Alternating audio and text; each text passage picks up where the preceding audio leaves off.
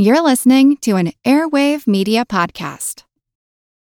When you need mealtime inspiration, it's worth shopping Kroger, where you'll find over 30,000 mouthwatering choices that excite your inner foodie. And no matter what tasty choice you make, you'll enjoy our everyday low prices, plus extra ways to save, like digital coupons worth over $600 each week. You can also save up to $1 off per gallon at the pump with fuel points. More savings and more inspiring flavors make shopping Kroger worth it every time. Kroger, fresh for everyone. Fuel restrictions apply.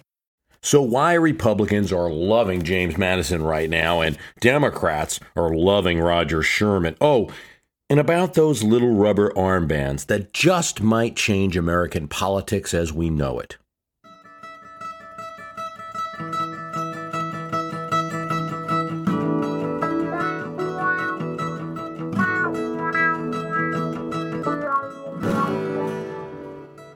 See, if it were up to James Madison, you'd have a unicameral Congress. One box, right? Camera box.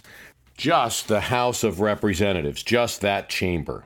And that was the easiest one for the Constitutional Convention that met in Philadelphia in 1787 to decide about. They did that right off the bat.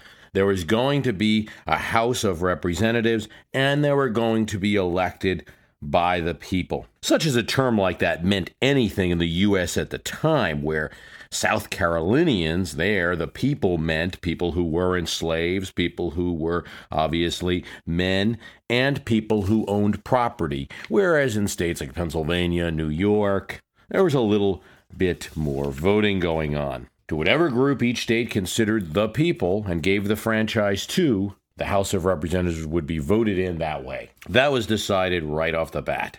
That was James Madison's plan, the Virginia plan, which he had discussed with Washington prior to the convention, which he tried to push through. But William Paterson of New Jersey proposed a different plan. And his plan, a New Jersey plan, was defeated. After that, Several members from smaller states indicated that if Virginia and Pennsylvania, and New York got their way, they might just leave the whole thing. The compromise happened, and it was a bitter one a Senate with two members elected by the whole state. And this Senate would have senators with longer terms. And that meant that instead of this whole body, this unicameral body that would be up every two years, the Senate would be elected every six years. And so different senators, different states would have Senate elections at each time. In this election, while everyone is noting you know, the presidency, the health care bill, the deficit, John Boehner, whatever they personally want to notice, my first impression is that the election of 2010, being held 230 years later from the architects of the Constitution, reflects the compromise between the Virginia plan and the final Constitution months later. So, if you are sympathetic to the Republican Party, you kind of like James Madison's plan right now that we just have one chamber and we vote for it every two years. That way it can soak up that relevant public opinion. But if you're a Democrat right now, you may be liking the plan of Roger Sherman, kind of the author and the instigator of the compromise between the big states and the small state that allowed the Constitution to go forward. The Senate and the House of Representatives would share power within the legislative branch. The unicameral House, the box, according to that 1787 plan, reflected what is probably the mood of the nation frustration with the president, the economy, the spending, the foreclosures. That's exactly what the framers of the Constitution wanted this House of Representatives to do, to be very sensitive to a public opinion. The Senate, with only a fraction of seats up and with many members hiding behind their incumbency, I mean, not really hiding, just simply not up for election this year, was held by the incumbent party, despite a little bit of bleeding, because the opposition couldn't get enough seats couldn't defeat enough of these statewide incumbents coming up this year. Fast change in the House, slow change in the Senate, exactly what the framers 230 years ago had in mind. Yet, this is not what has always happened. the last time you had a House and Senate uh, divided between two parties was the short lived time between uh, Jim Jeffords' defection from the Republican Party and joining the Democratic caucus in 2001 up until the 2002 elections when many Democrats were defeated that year.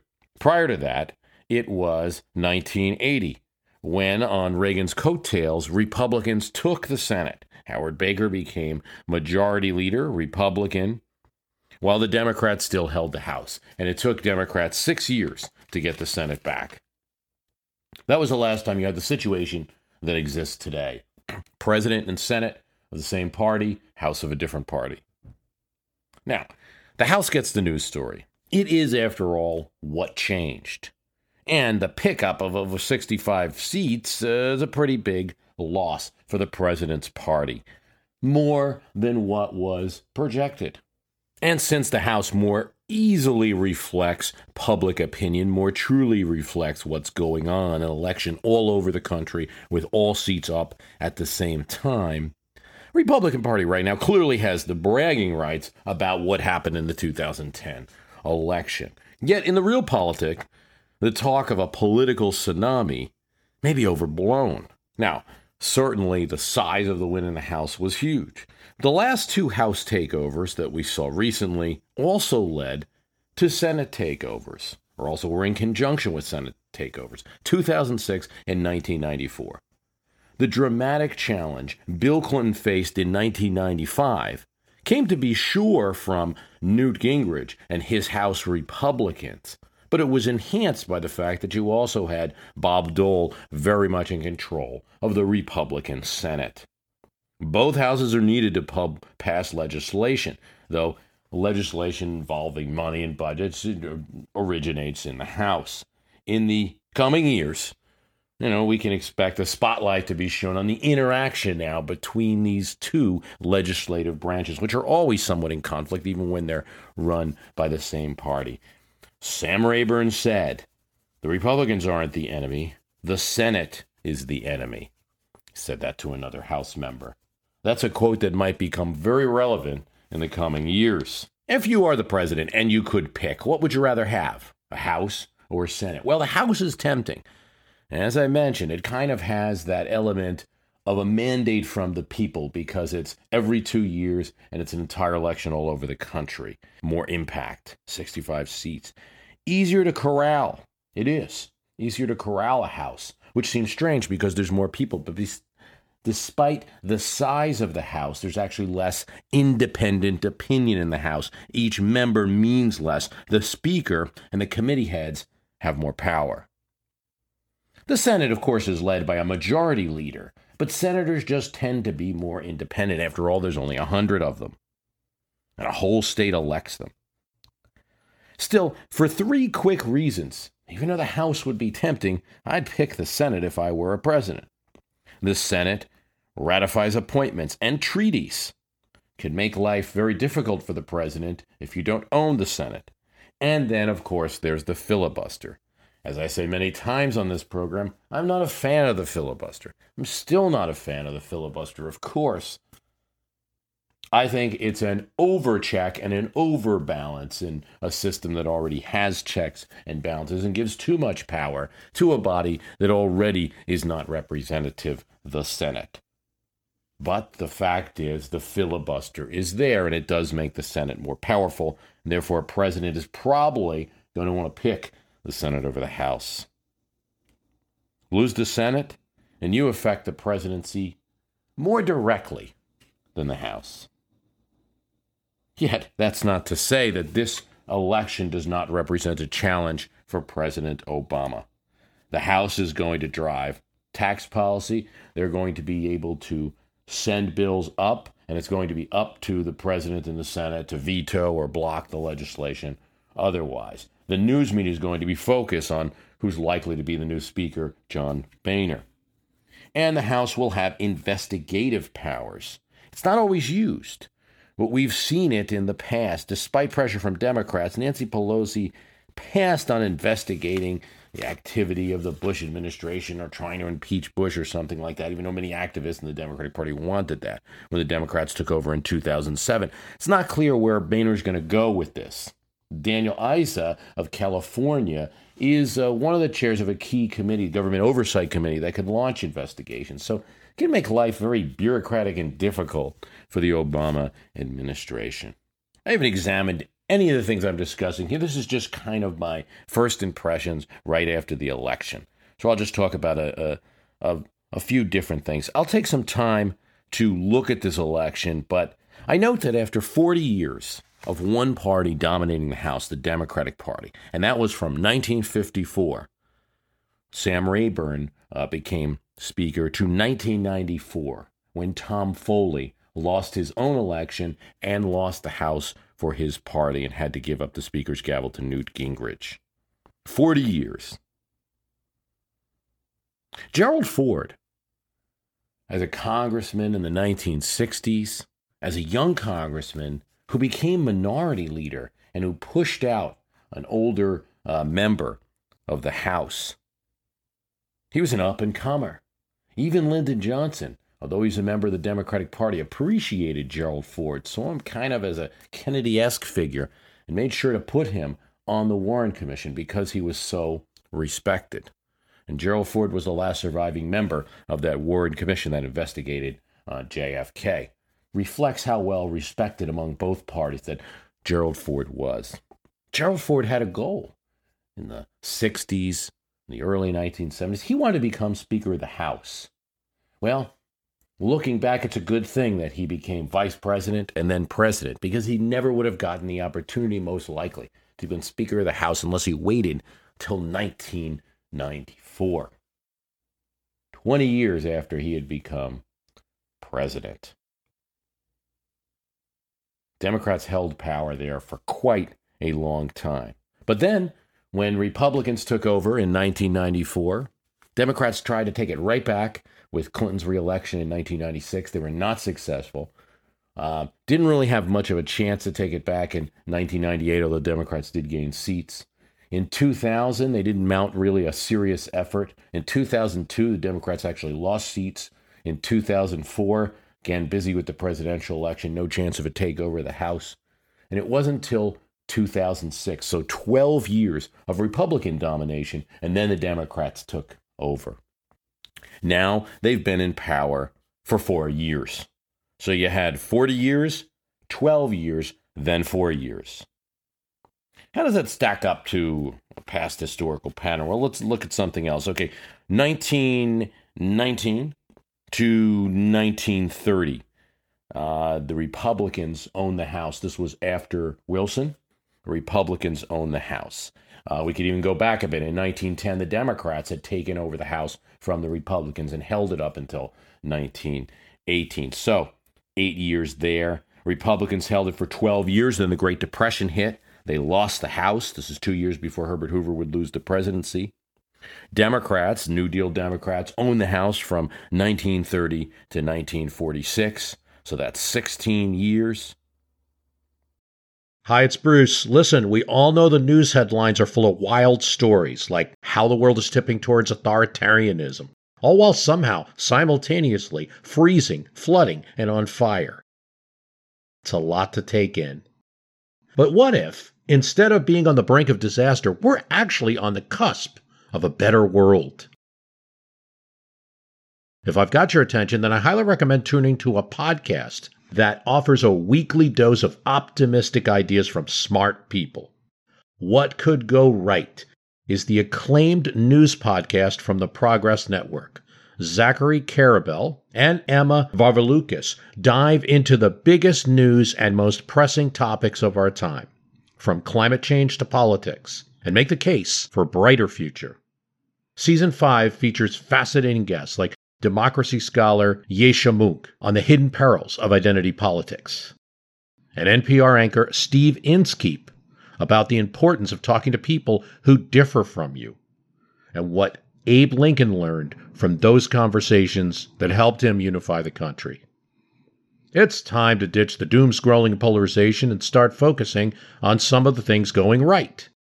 So check out What Could Go Right wherever you listen to podcasts. I'm Jane Perlez, longtime foreign correspondent and former Beijing bureau chief for the New York Times. I've been a foreign correspondent in lots of places Somalia, Indonesia, Pakistan, but nowhere as important to the world as China. I mean, China is not dropping anti democratic paratroopers into Montana. But of course, we did see things like the weather balloon slash spy balloon riveting the whole country for a week. This is Face Off, an eight part series in which we'll take you behind the scenes to key moments in the tumultuous US China relationship. We'll speak with a diplomat, a spy, a tech reporter, a US admiral, even Yo Yo Ma. Plus, my pal and noted China historian Rana Mitter joins the conversation. We'll look at what's driving the two nations apart and explore whether anything can help bring them back together. Face Off launches April 9th. And then Republicans took over in a blip, just two years. Democrats for four years, Republicans for two years again, and then Democrats had the 40 year stint. So you had 8, 12, 16, 2, 4, 2 again, 40, 12, 4. Okay, what have I accomplished by shouting all these numbers out? It's hard to draw any kind of historical pattern. There's clearly no historical pattern here for how long anyone's going to hold the House of Representatives. The 40 seems like an anomaly. I mean, there may be a trend you could say that after, you know, 20 years or so, it becomes a lot easier to hold on to the House because incumbents are so entrenched. But I don't see any historical pattern that we can name here. The House is up every two years, and possibly, depending on political circumstances, every two years, it's anybody's game. So we don't know how long that the John Boehner Republicans, if you will, will hold the House. Another observation I have is you can certainly expect a lot of 1994, 1996 comparisons. How the 1994 midterm may have helped, or definitely did help Clinton in 1996. I mean, of course, uh, we could say that maybe a 1994 win might have helped him even more to be, get reelected in 1996. So it's interesting, you know, kind of looking back at history and making those type of judgments. But at least Clinton played the 94 midterm going into his 96 reelection extremely well. But one comparison uh, doesn't always fit. I think this is going to be the most common comparison that everyone in the media is going to be making. Everyone beats up politics with history a little, I find. But they often don't go that far back. So they use the most recent example. And then you're only anchoring your theory with one example. And that's very common in the news media right now. So everybody's going to go back to Bill Clinton, 1996. Well, one thing that just doesn't work is I think Bill Clinton was kind of a person looking to triangulate his party from the beginning. He was kind of a modern Southern, a Southern Democrat, or at least wanted to be seen as such. And the Congress at that time was the same Congress that owned uh, the House for 40 years and was much more um, liberal than he. So from the beginning, he kind of had an opening, and then the, the wanted an opening, and then the midterm gave him that opening. So I think clearly this election, you know, you're going to see like, oh, this could be an opportunity for Obama. He might certainly use it as an opportunity, but in essence, it's a loss of political power, and there's no way to really spin that as something great for a president that got elected with, uh, you know, winning this kind of states that he did and winning the percentage of the vote and defeating the opponent the way that he did. Now, it's going to create a series of challenges for the Obama presidency. It's not an immediate opportunity. It might turn out that way but it's not an immediate opportunity. Also, Clinton lost both the House and the Senate and was alone in the federal government, owning the executive branch for the Democratic Party. Obama does have the Senate, and this might create a temptation, no matter how he's pledging to work with Republicans, to use that Senate and act in a very different way than Clinton did when he didn't own the Senate. Tax cuts and a repeal of health care will be two issues you can l- be likely to see off the bat. Eric Cantor, who's the uh, current minority whip and will be House Majority Leader, if everything seems likely, uh, and Speaker Boehner have both brought up the repeal of health care. and it's probably going to be something that's pushed by the Tea Party type elements in the Republican Party. And you can also expect uh, Congress to move to restore uh, Bush tax cuts. So I think both of those are legislations that there might there might be early fights on. So you'll probably see the House doing something like moving to uh, enact a tax cut or restore a Bush tax cut with no type of income restrictions, and perhaps the president or the Senate putting in something like, well, you don't get it beyond a certain income level, and the fight's going to be over that.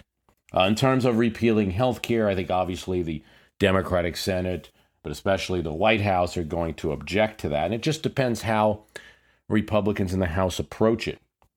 One way they might approach it is simply to repeal the mandate that one must get health care insurance, which is a very unpopular part of the plan. Now, of course, if they repeal that mandate, they're going to undermine the whole system, the way the health reform works.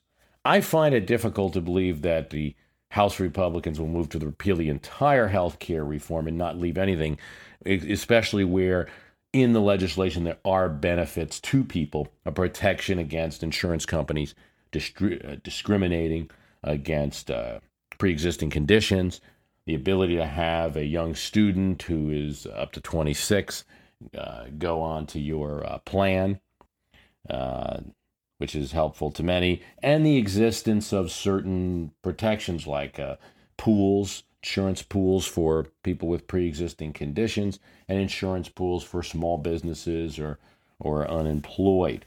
So uh, I, I, wonder if they'll uh, go after those sort of things, but it could be that the healthcare re- reform hasn't built up enough popularity to have any defenders anyway.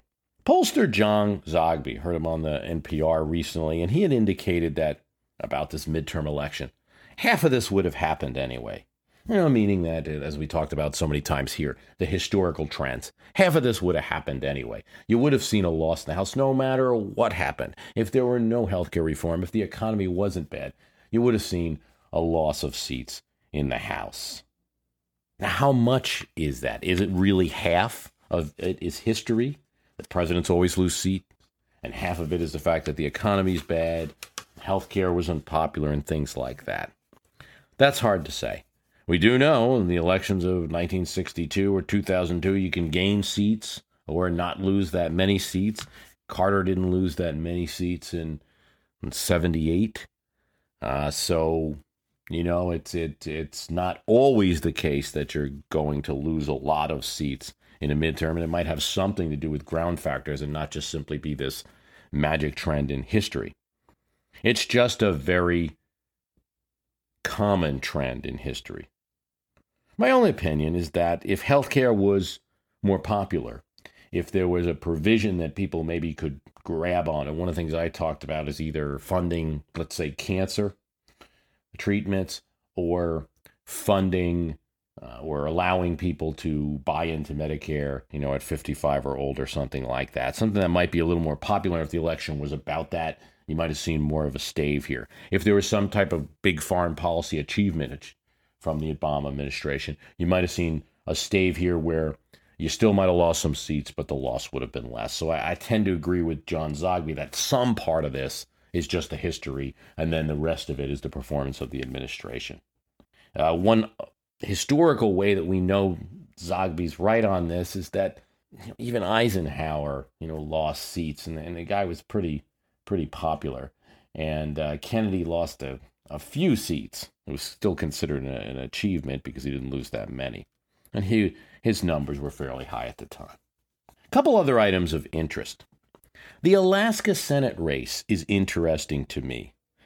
And it's probably something that people are not noticing so much, but it's the strength of a write in vote and the possible implications for the future of that. Okay, everyone's focused on the takeover of the House, but you're just having a candidate who is running as a write in, Lisa Murkowski, the incumbent senator, who's been feuding with Sarah Palin, and Sarah Palin is backing the Republican candidate Joe Miller, it looks like Lisa Murkowski may have gotten the write in votes to win. This is a huge achievement. Now, there was recently a Washington, D.C. mayor who forgot to file the appropriate papers and so managed a write in candidate uh, candidacy and won that election. Campaigns are getting better at this write in. And they're getting better at educating voters. It used to be the common wisdom was if you don't win that primary, forget it. You're never going to win a write in campaign. People don't know to write your name. Well, she did everything from like sending out mailers with instructions to sending out these rubber um, bracelets with the name Murkowski on it so that people would know how to spell her name because according to the law you're really supposed to spell the candidate's name right. Now alaska board of elections were saying that they were going to look at the intent of the voter. So if they were close and it's so clear that you, you're obviously voting for lisa murkowski they would count that as a vote. You know if more states do things that way i think you're going to see more writing campaigns right now. This is a u.s senate race. This is pretty big. So you have a dc mayoral race you have a u.s senate race. This is pretty big and I think that uh, now, if a candidate doesn't win the primary, it ain't over. That's going to be a significant development that's sort of not being noticed because there's so much else going on today.